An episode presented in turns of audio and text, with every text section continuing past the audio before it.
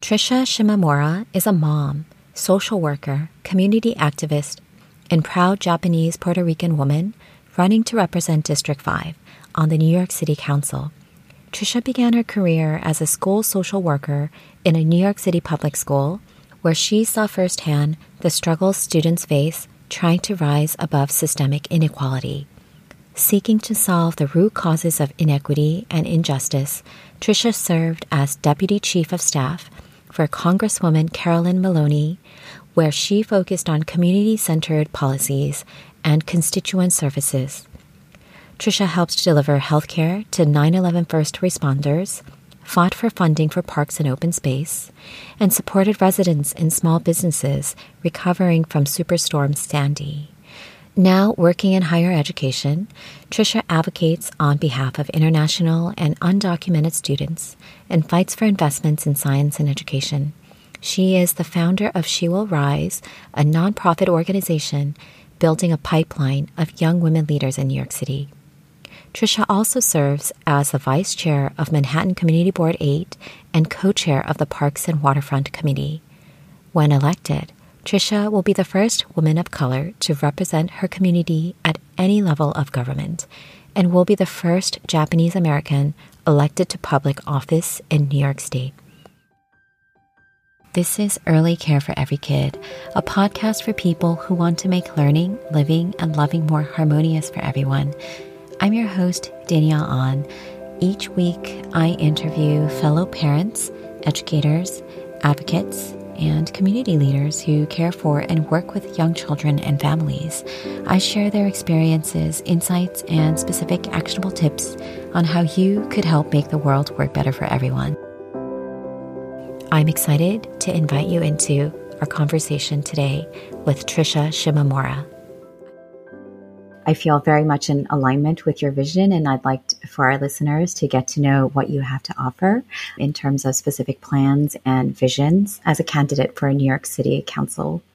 Thank you so much for having me. It's truly an honor to be here and to be talking to you and talking to other parents out there. I I never really expected to be here.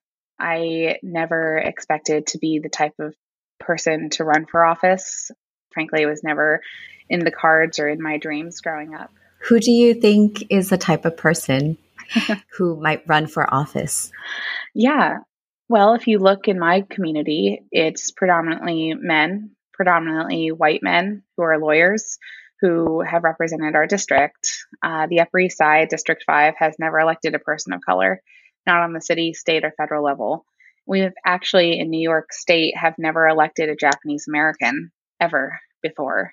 And particularly in these last few weeks, as we've seen increased instances of hate against the Asian American community, it's of course weighed really heavily on me about what it means to be a Shimamura running for office on the Upper East Side. And it's been never more significant or important to me or meaningful to me to be representing the Asian American community and calling for more diversity, calling for a new voice in the council than it is right now. And why do you think that matters? Diversity, we can always talk about diversity, inclusion, equity, and all of those things in terms of policy and how policy shows up in practice and is applied to families, education, and mm-hmm. small businesses and public spaces. Why do you think diversity matters? Sure. I think you said it so beautifully earlier when we talk about the intersection of, of our identities. I am not only a proud Japanese Puerto Rican woman, I'm not only a mom, I'm uh, also a renter. I am a first generation college graduate. I'm solidly a working class family here in our community. And I bring all of those different identities with me into every room that I step into. And I do think that representation matters. And a good example of that is talking about the Asian American community. Asian Americans make up almost 15% of our city's total population.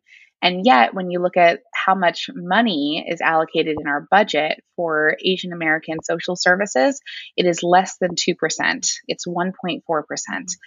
Why do you think that is? You know, you'll see many elected officials and uh, advocates rally behind the Asian American community when another 65 year old woman is attacked.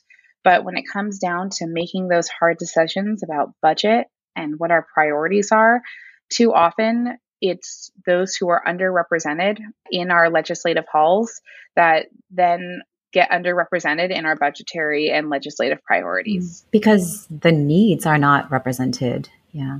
Absolutely. And the same thing goes with parents, frankly. We have, I believe, one mom mm. of school age children in our 51 person city council. What does that translate to?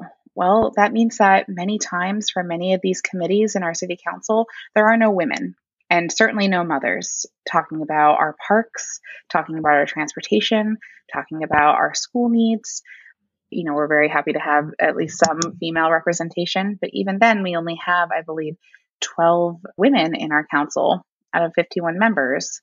Additionally, when it comes to issues like childcare, issues that are really top of mind for our families, it's no surprise to me that we see those issues be put on the back burner because we have a lot of legislators who, frankly, are just not personally experiencing that. And that's not to fault them in any sort of way. Uh, there are a lot of conflicting and competing priorities in our city. But I truly believe that when we talk about recovery from this economic crisis, when we talk about building a stronger city, a city that's more just, more equitable, that lifts up our most vulnerable, we need to be talking about our families. Mm-hmm. And that means that we need to have moms mm-hmm. uh, at the table. We need to have working moms at the table. We need to have moms that, yes, are are more diverse and are Asian and are Latinx and are Black and are frankly just not as many white male hetero sexual lawyers, um, you know, and I, I just nothing against them because yeah. I, I married one of those. Um, but I do think that diversity matters and you can see it in how our legislative priorities are playing out. I want to highlight in your taking care of families agenda that's on your website. Mm-hmm. You mentioned that a lot of these meetings the New York City Council would have is during bedtime. And I don't think that a lot of people who are on the council would be thinking about, okay, is my child in bed? Is the child being fed? How am I going to step out and away? So, those are logistical things that a lot of working or stay at home moms, all those variations, we're constantly thinking about how are we going to get our child fed? How are we going to do nap time, bedtime, and get one or two or three or four children to school and back safely? All the things. Yeah, I'm so glad you brought that up. I'm a part of the local community board that represents this district on the Upper East Side and Roosevelt Island.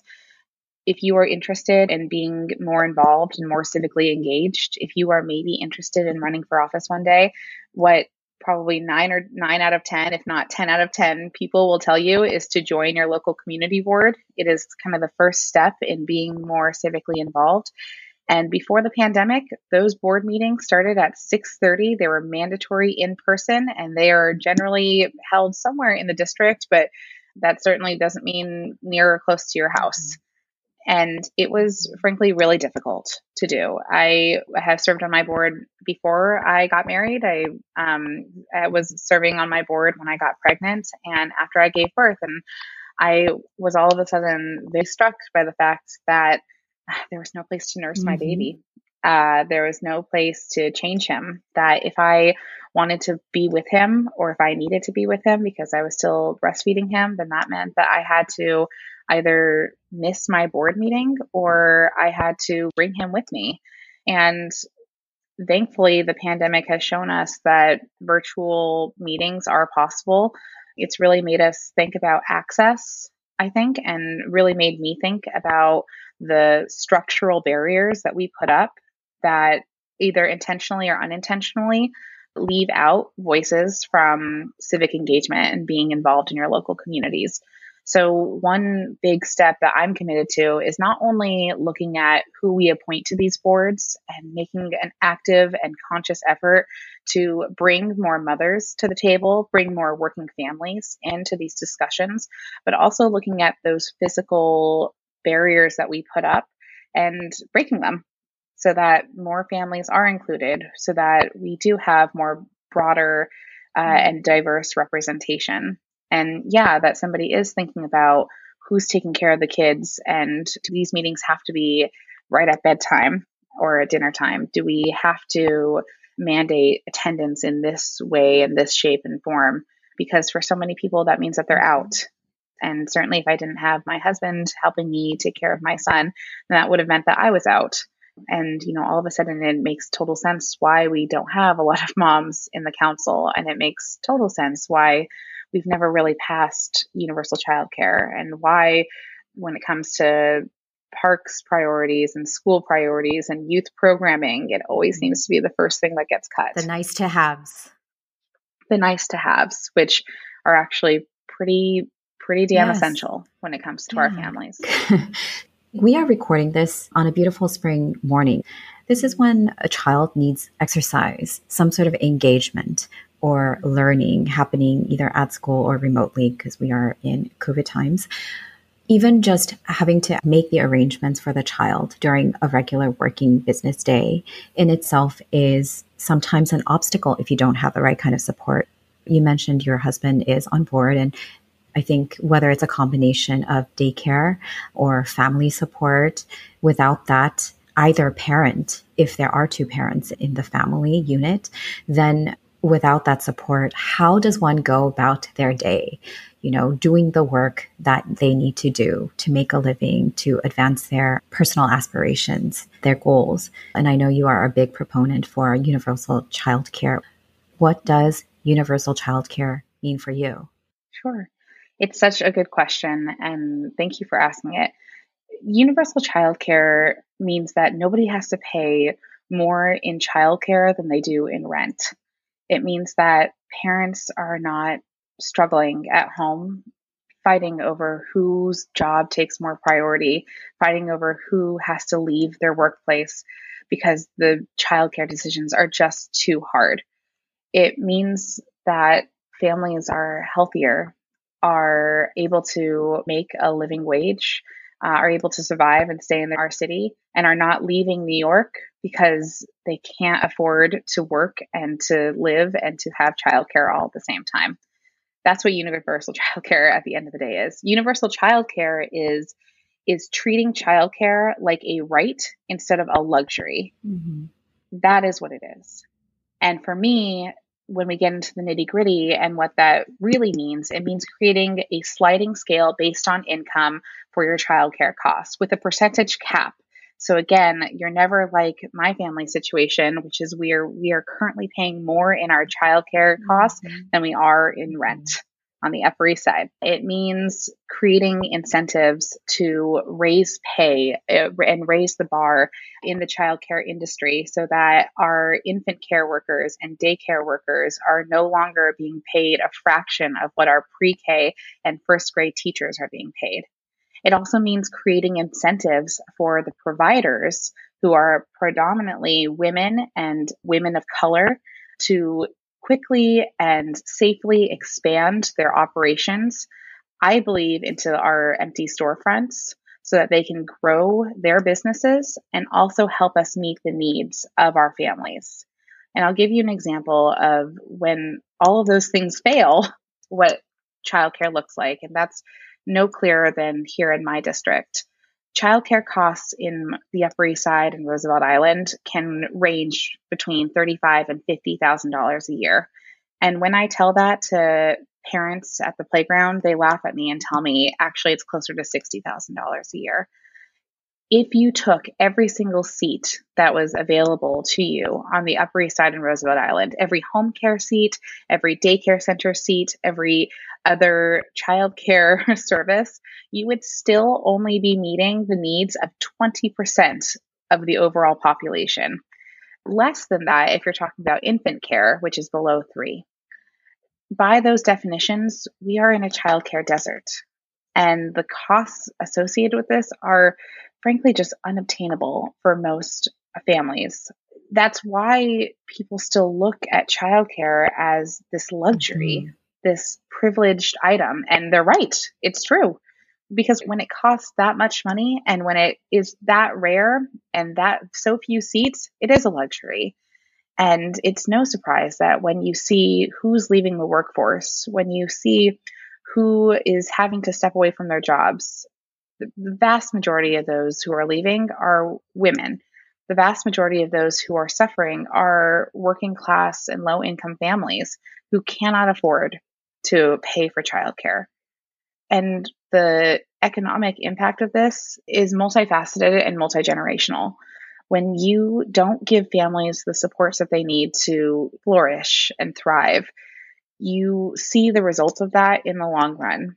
You see them having more obstacles to education, more obstacles to healthcare, more obstacles to workforce development. And so our failures in childcare truly resonate throughout various other aspects of urban living.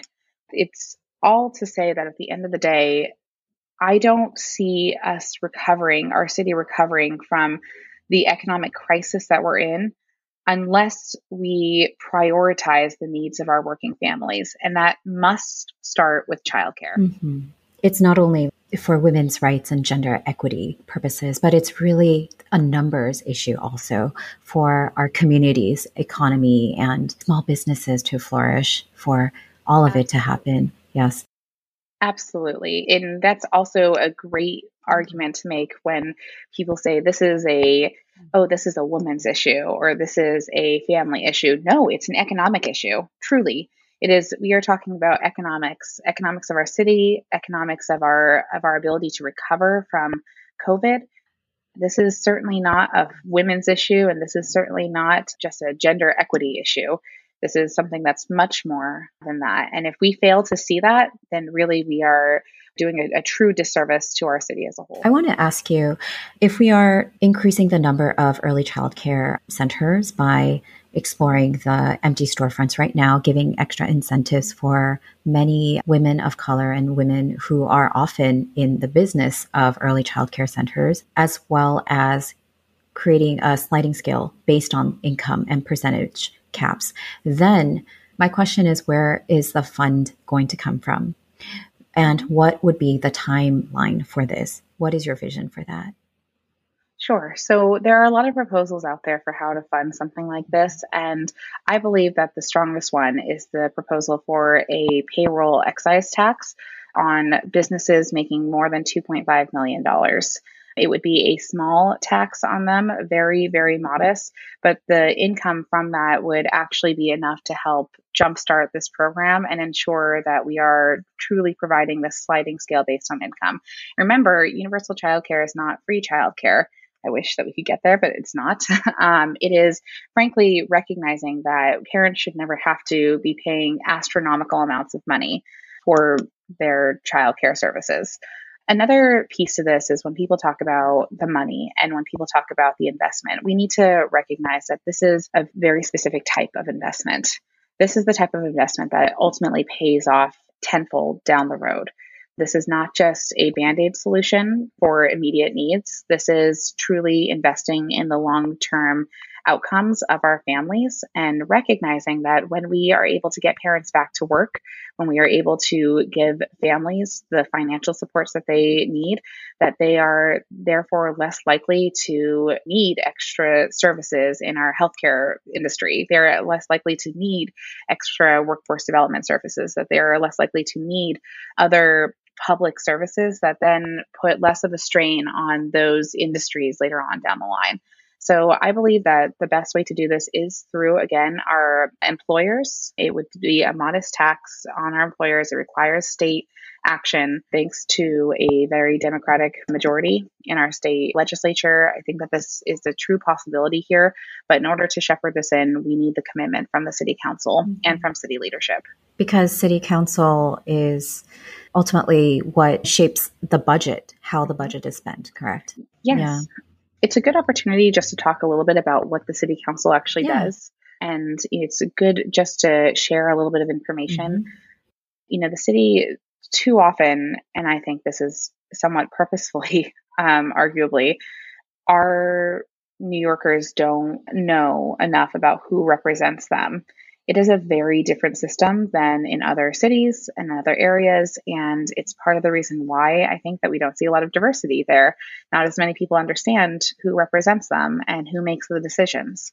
So I love doing a little bit of basic education with folks about what the city council actually does because then it empowers you to go to your city council members and demand that they prioritize the needs of your family and your needs in your community. Please. So, really, three things the city council does. One is budget. Mm-hmm. How much each agency gets, what projects get funded, what how much the parks department gets, how much the NYPD gets, how much sanitation gets, budget. You hear a lot of conversations all the time and just like I was talking to you about how much our social services serving the Asian American community get, that comes back to budget. Two is land use everything in our city is zoned for a specific purpose. You will hear zoning, zoning, zoning, these words about zoning or variances or ULURP.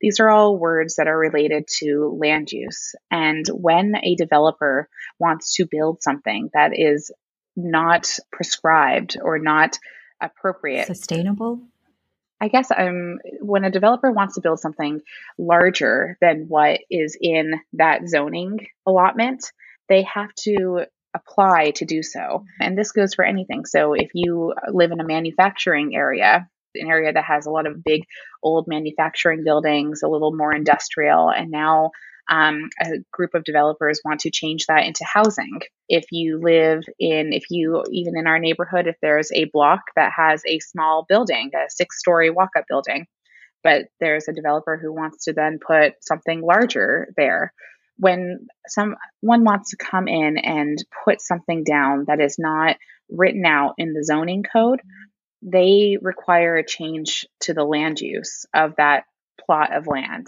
And that requires city council to weigh in. So, anytime you hear about luxury development being made or affordable housing being made, or the switch between a manufacturing area to a housing area, those big land use decisions come back to the city council. And it's a critical role because, as we know, New York has a relatively small footprint. And so there are always constantly big fights about how we use the land that we have. And the final thing that the city council does is I like to think of as all of the quality of life issues that frankly make our communities worth living in. Who picks up the garbage? How are our parks cleaned and maintained? Where is there going to be a new school being built? What's going on with the potholes on our street? There's a broken sidewalk somewhere that needs fixing. How are we going to help our small businesses stay alive? All of these seemingly minor issues are are not minor to me and not minor to uh, the city council because they are the ones who make those decisions up. And based on how they prioritize, how they address these issues, I will argue is really what makes a community worth living in. And certainly, childcare is part of that. What kind of supports are we creating to help our families? How are we fighting for our small businesses? Because we know that small businesses and keep and serving our families are related, right? And we know that just like we know that public safety is is also related to small businesses and how we activate our streets and how we engage our streets. And we know that sanitation is related to families because again it's how we use our sidewalks and how are we maintaining our waste and how are we making a more sustainable resilient city. They are all intersectional and all related to one another and that's really where the city council plays a role as well. So budget land use quality of life that's really where the city council can and should play a role. I know you have established a broad coalition among other city council candidates on the issues of maternal mortality, committing to reducing that, which is a huge issue, especially among Black mothers in New York City, of all places. This is frankly very shocking. Yeah. Would you say there's also a broad coalition on the issues of early childhood care, like universal child care? I'm working on it okay. uh, for sure. Um, so, just to talk a little bit about maternal mortality, and thank you so much for bringing it up. Um, another part of my identity, as we mentioned from the beginning, is that I am um, a very proud woman of color who had a very difficult, high risk pregnancy recently. Uh, my son is only 21 months old. And it was not too long ago where I uh, was dealing with a severe case of preeclampsia. I was in a hospital setting, and the doctor on call, not my regular doctor, but the one uh, on call while I was hospitalized, dismissed my pain and misdiagnosed my symptoms because of it. It was only because my real doctor stepped in, thanks in large part to my husband, who went running down the hallway trying to find her, that she was able to stop a procedure from happening that would have endangered the health and safety of myself and my baby. Mm-hmm. My situation is significantly minor compared to the situation of far too many women in our city. And as you mentioned, it is shocking and shameful that we are facing a maternal mortality crisis that we are facing, that we do have in our city. Right now, if you are pregnant and black or brown, you are 8 to 12 times more likely to die in childbirth than if you are a white woman. And unfortunately, nationwide, the US is not doing uh, well on protecting our mothers during a most vulnerable, one of the most vulnerable moments of our lives. The CDC estimates that over 60% of all maternal mortality deaths are due to completely preventable circumstances. Mm-hmm. And when you look at those numbers and you look at how we are treating our mothers, mm-hmm. you just know that there's something wrong here.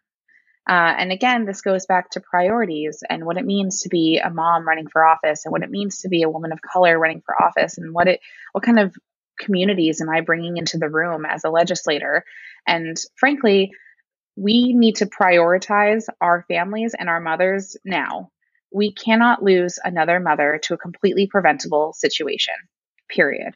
And again, this is not just a families, equity, women's issue. This is an economic issue. The more we mistreat and undervalue the lives of our mothers, the more strain we put on our healthcare system, the more strain that we put on our economic recovery and viability, the more strain that we put on our families. Um, that's why, as a mother, as a woman of color, as a feminist, and as someone who is running to represent a district that has a lot of healthcare institutions and hospitals within our community, I believe that we must prioritize ending the maternal mortality crisis. And I'm very proud of the broad coalition of council members who have supported this um, I went to every district and the candidates running in these districts and asked them to join on in prioritizing my plan to end the maternal mortality crisis, which is a kind of long list of legislative items, both on the city and state level, that I believe would help make a true impact in reducing how many mothers that we're putting at risk. The legislative items include creating universal access to doulas, establishing community health centers in every community, investing in BIPOC healthcare workers, expanding the type and level of care for postpartum to really identify the fourth trimester as a critical period, meaning the 12 weeks following delivery. Also, expanding family leave after, right? Not just 12 weeks yeah. Not just yeah. for 12. You're absolutely right. Expanding paid family leave. Absolutely. So all of those pieces singularly are, would be good. But together, when you have a coalition of legislators who are going to say, not one more mother, not one more family, I believe that we can actually get this done.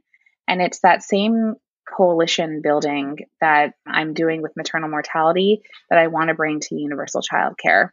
It's in part strategic. I want my future colleagues to think of me as the woman who's fighting for families. I want my future colleagues to trust that as a social worker and as a mother, I know what I'm talking about, and that if I can get them all on board with maternal mortality, I can get them all on board with universal childcare.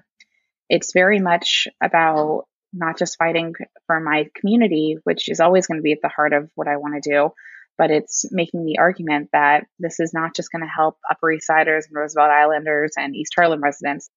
It's about helping all families across our city. Yeah. you know, one more thing I wanted to just mention is that research has been done time and time again looking at the difference between female legislators and male legislators in terms of the type of bills that they put out, in terms of the type of things that they co sponsor on. And time and time again, results show that female legislators, mothers who are in our legislative chambers, are more collaborative, they're more innovative, they are more detail oriented, and they ultimately are more effective. Um, they pass more bills than male legislators. They are able to build stronger coalitions to move pieces of legislation through. Truly, we are somehow missing out in electing and putting in place the most effective leaders by uh, by omitting women and mothers from our uh, government, which is crazy to me. Uh, even the research shows that these are these are the people who are just more natural leaders, who are more effective, who can bring more benefits to their communities. Again, representation is not everything, but I will say that uh, when you look at the state of affairs that we're in, when you look at our, our childcare crisis, when you look at our maternal mortality crisis, and then you look at who's sitting at the decision making table, it makes complete sense to me why we have not found true solutions to these problems. Mm-hmm. These are all interconnected issues that are not, that should not be compartmentalized, but they are somehow. yeah. Hi, this is a quick reminder that June 22nd, Tuesday, is primary election day in New York. You can find out more information on when, where, how to vote, and what your candidates stand for at voting.nyc. V-O-T-I-N-G.nyc. Now, let's get back to our conversation with Tricia. You mentioned starting at the community board level is always a great entryway. Start local, get to know your community needs, and what possible solutions and coalition building might look like.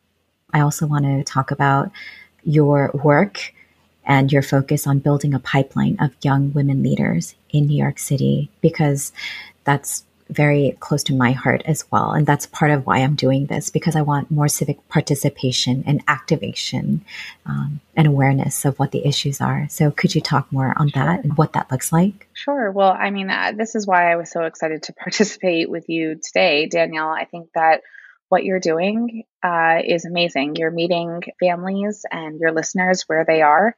You're trying to engage them in an innovative, creative way to get them to ask good questions and look around them and to think about why things are the way they are, why our structures are the way they are. What are we really doing to help our children? Is it effective? Should we be doing things a different way? These are the questions that you're asking, which are just so important and really very similar to what we're doing with She Will Rise. In 2016, after the presidential election, I frankly found myself at a bit of a crossroads. I was crushed personally and thought a lot about what a woman's loss at the presidential level meant to me. I did feel personally at a loss for what to do or how to process the leadership of our country. And while I went to march in Washington. And while I made signs and stood outside and talked about women's rights and talked about fighting on behalf of families and women, I met a lot of women and a lot of advocates from across the country who told me, Oh, you're so lucky you live in New York.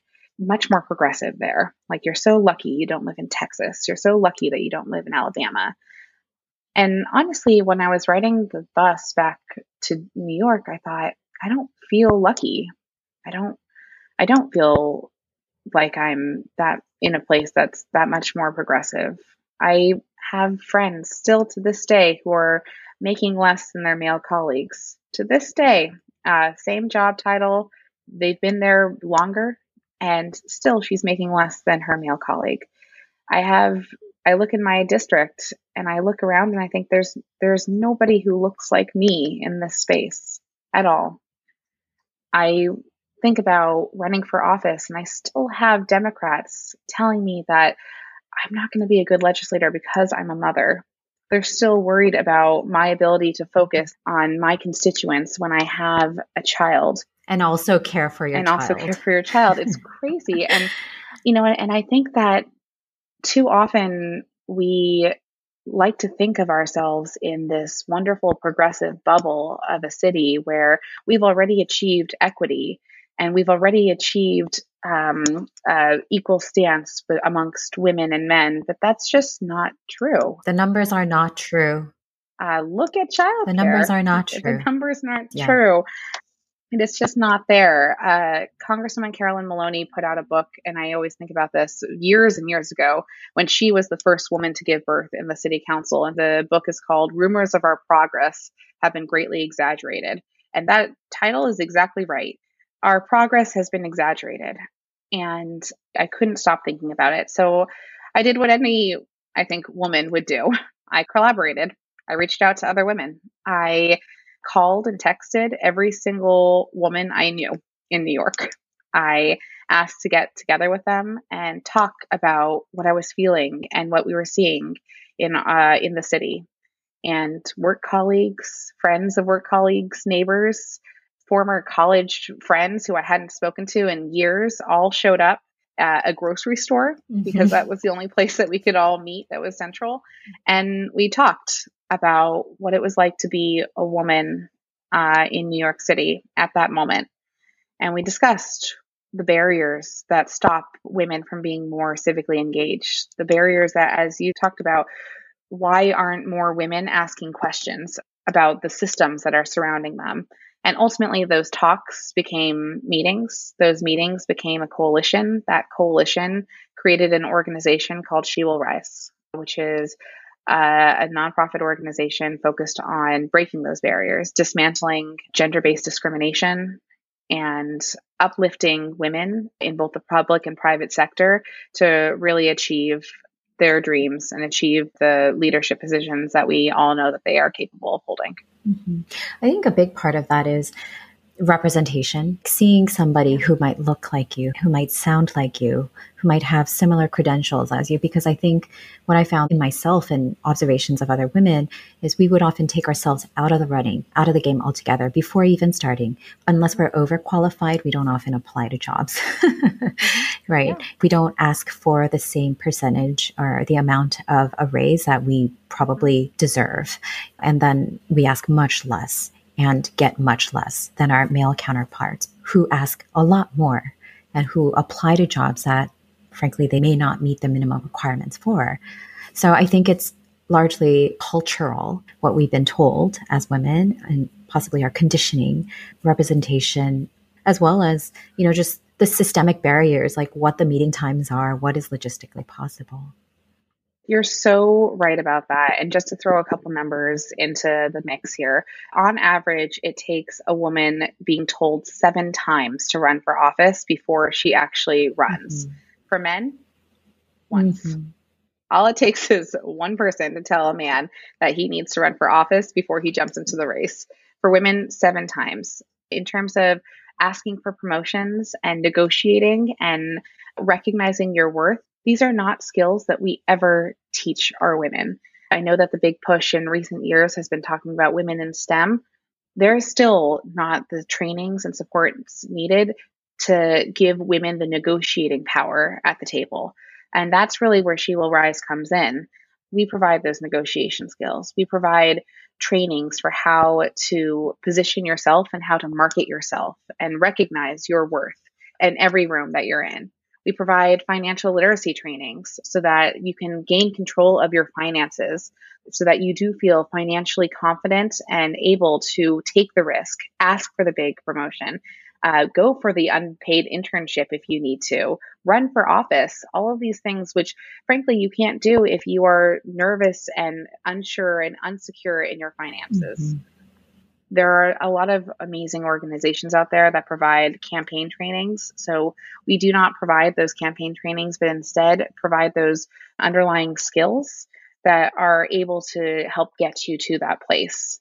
I like to think of us as uh, farmers in some ways, where we're sowing a lot of seeds mm-hmm. and planting a lot of seeds and trying to make sure that that you have a, a hospitable environment to grow in. That you have a network of supporters behind you. That if you are thinking about a career change, if you are thinking about maybe getting more involved in your community, starting a business, running for office, that you know that you have the supports behind you uh, to do so, that you are completely capable of doing so without a law degree, that you're completely able of asking for that promotion and asking for that different leadership role because you are capable of doing so. You're right. I think that women have been conditioned from a very early age to think that they are somehow always not enough, that they have to work harder, that they have to do more to mm-hmm. be competitive.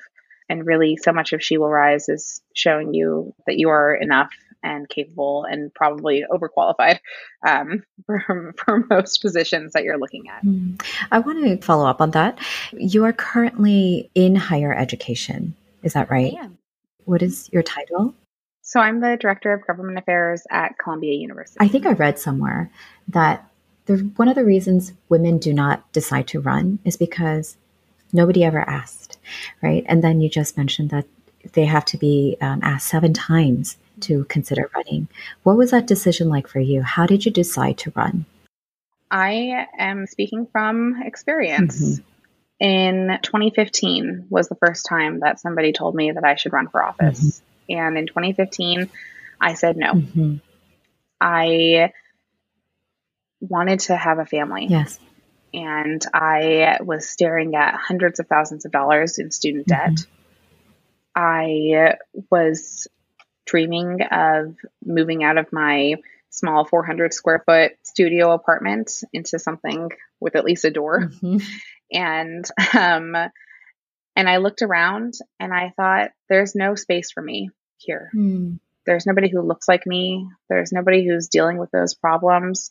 There's nobody who's who's living my life or my experience. So therefore, I don't belong here. So in 2015, when somebody told me that the fights that I was waging for our community, that the service that I was trying to fight for and trying to provide to my neighbors, that the advocacy work I was doing, when they said that I should consider running for office, I said no. Mm.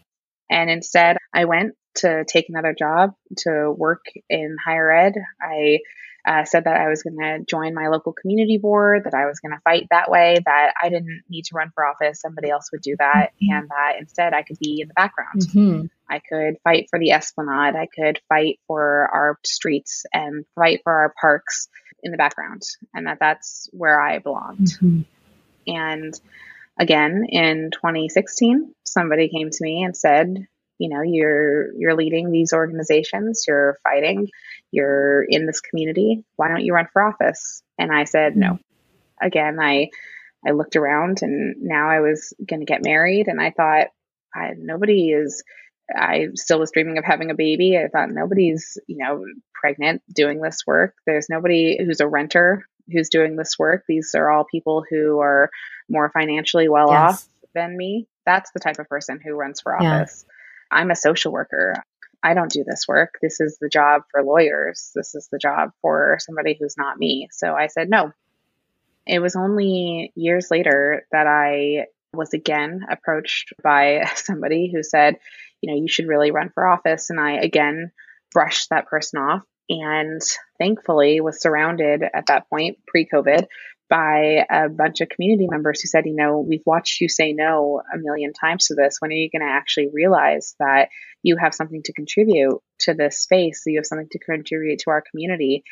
And that's thankfully when I started to see that my background as a working mother, my background as as a woman of color living in a predominantly white district, my background as a renter was a strength not a weakness. And that the perspective I had as a social worker, the perspective I had as somebody who fought and has continued to fight for our community for a decade was of true value.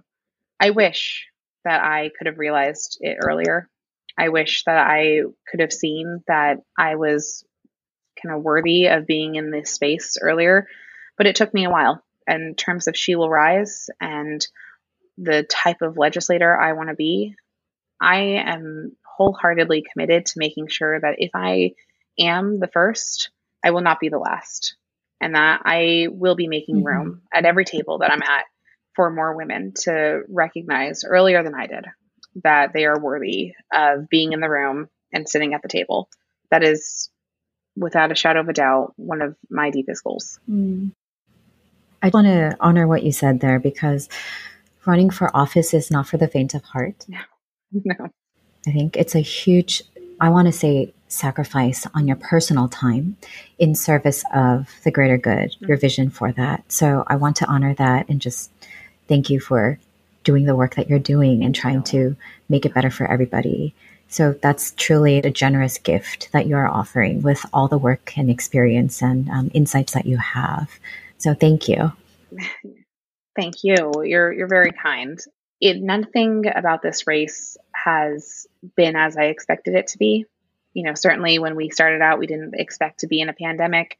I never really knew what it was going to feel like to be running with a two year old or less than two year old and what that means. I don't think my husband, as supportive as he is, really understood what it was going to be like to have your wife be a candidate and all of a sudden kind of take on the role as, frankly, a, a single parent a lot of the time. Mm-hmm.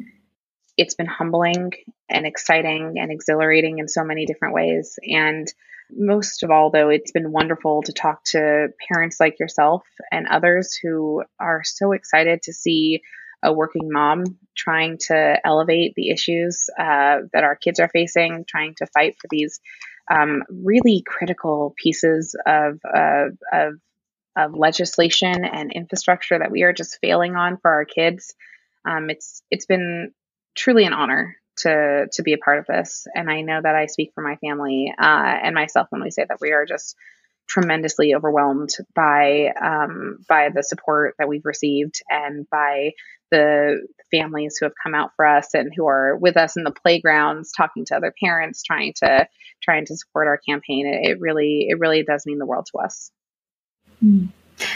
this is going to be my second to mm-hmm. last question we can have visions and ideals that we want to strive mm-hmm. towards mm-hmm. but in practice even right now there's a pretty pointed conversation among residents of the Upper East Side who are worried about the safety of their mm-hmm. families mm-hmm. because there is going to be a shelter for single individuals, males experiencing housing insecurity right mm-hmm. now.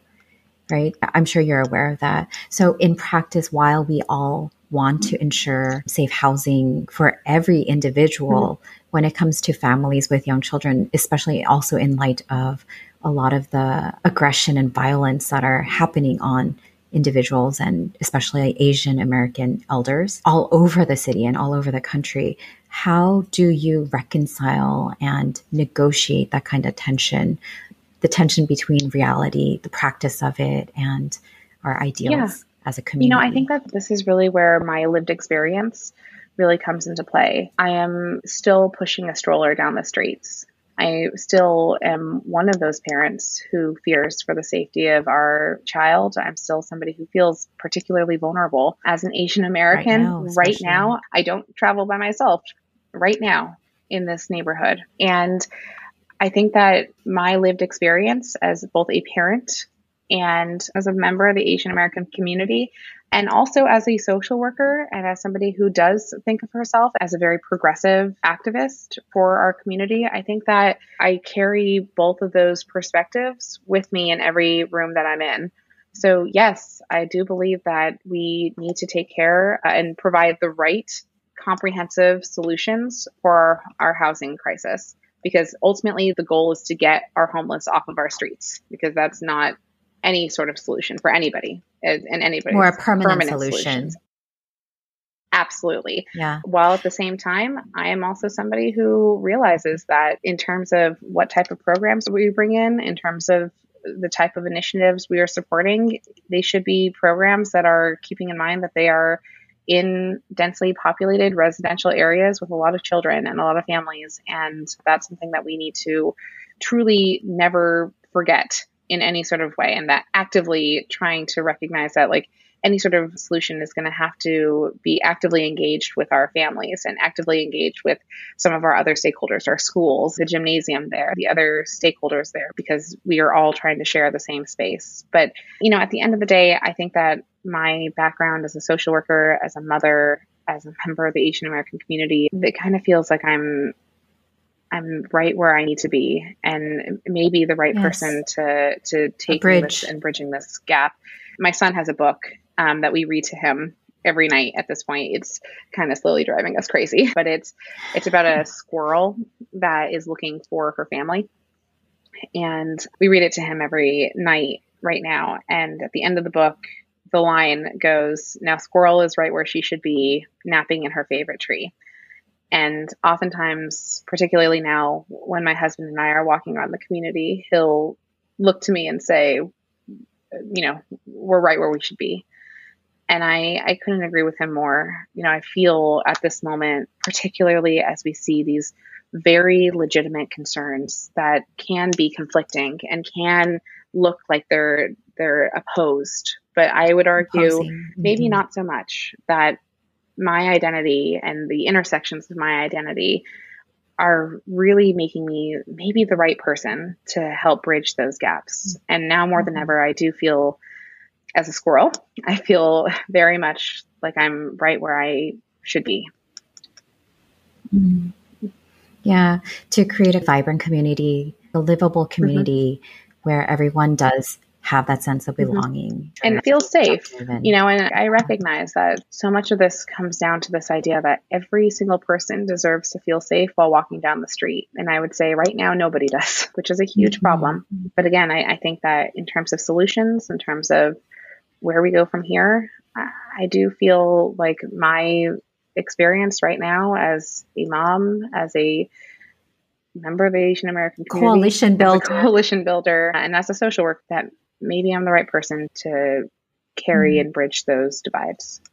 I want to honor sure. your time. I could talk oh, to you sure. forever, but this is my last question mm-hmm. for you. If there's one message or lesson that you would leave with your son or your other children that mm-hmm. you may have in the future during the time that you have with him, what might that be? What would that be? Oh, goodness. That's a very good question. When my husband told me the story the other day that he was picking him up from daycare, and on the walk home, my son looked up and he saw a poster of mine in a store window.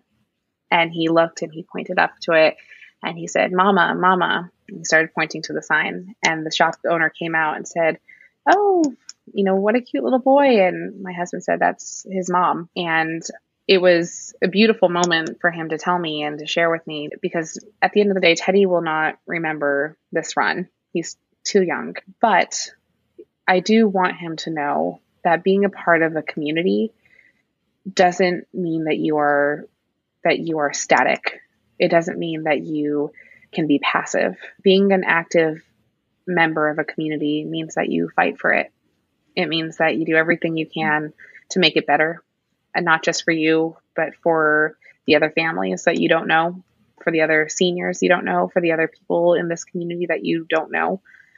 And at the end of all of this, we're going to keep those posters and we're going to keep the mailers that have his face on them, even if he doesn't remember them, because if I can leave anything with him about this race and if I've learned any lesson about where we are right now is is that win or lose, we're going to be very proud of the fact that we're fighting for our neighbors, that we're elevating issues that should be elevated and should have been elevated a long time ago. And that be a part of who you are, a part of who he is, a part of who he's going to be, is going to be somebody who understands that being a member of a community is not a passive role. You must actively participate in some way. It doesn't mean that everybody runs for office but it does mean that you that you fight for and think about and actively call for improvements that are going to serve your neighbors. So mm-hmm. I I like to think that hopefully wherever we go from here, he'll learn that lesson. Where could our listeners learn more about you and where you stand on other issues and follow along your journey and get sure. involved. I can't vote for you because I'm not in your district. that is okay. I, you are doing so much, and I so appreciate you holding us as a guest as part of your show. We're so excited about it. Listeners can go to Tricia for ny.nyc. That's T R I C I A F O R N Y NYC. That's our website. That's where we've been continuously posting our policy platforms, talking about how you can get more involved. We are out in the community every single day. We're out in the playgrounds, we're out at the grocery stores, we're out at our bus stops and subway stops talking to our neighbors and would love to see folks outside. If you're bring bring the kids, bring the family, come talk to us, tell us about what matters to you and what you care about because I want to make sure that every aspect of our campaign reflects the actual experiences and needs of our neighbors. So mm. truly, you know, it, it would be a pleasure to meet more friends, future friends and community members out in our neighborhood. Thank you so much, Tricia, for sharing all of this. Thank you. I hope you found this conversation inspiring. To learn more about Tricia and her vision, you can go to the link in the show notes, tricia4ny.nyc, to learn how to vote, voting.nyc.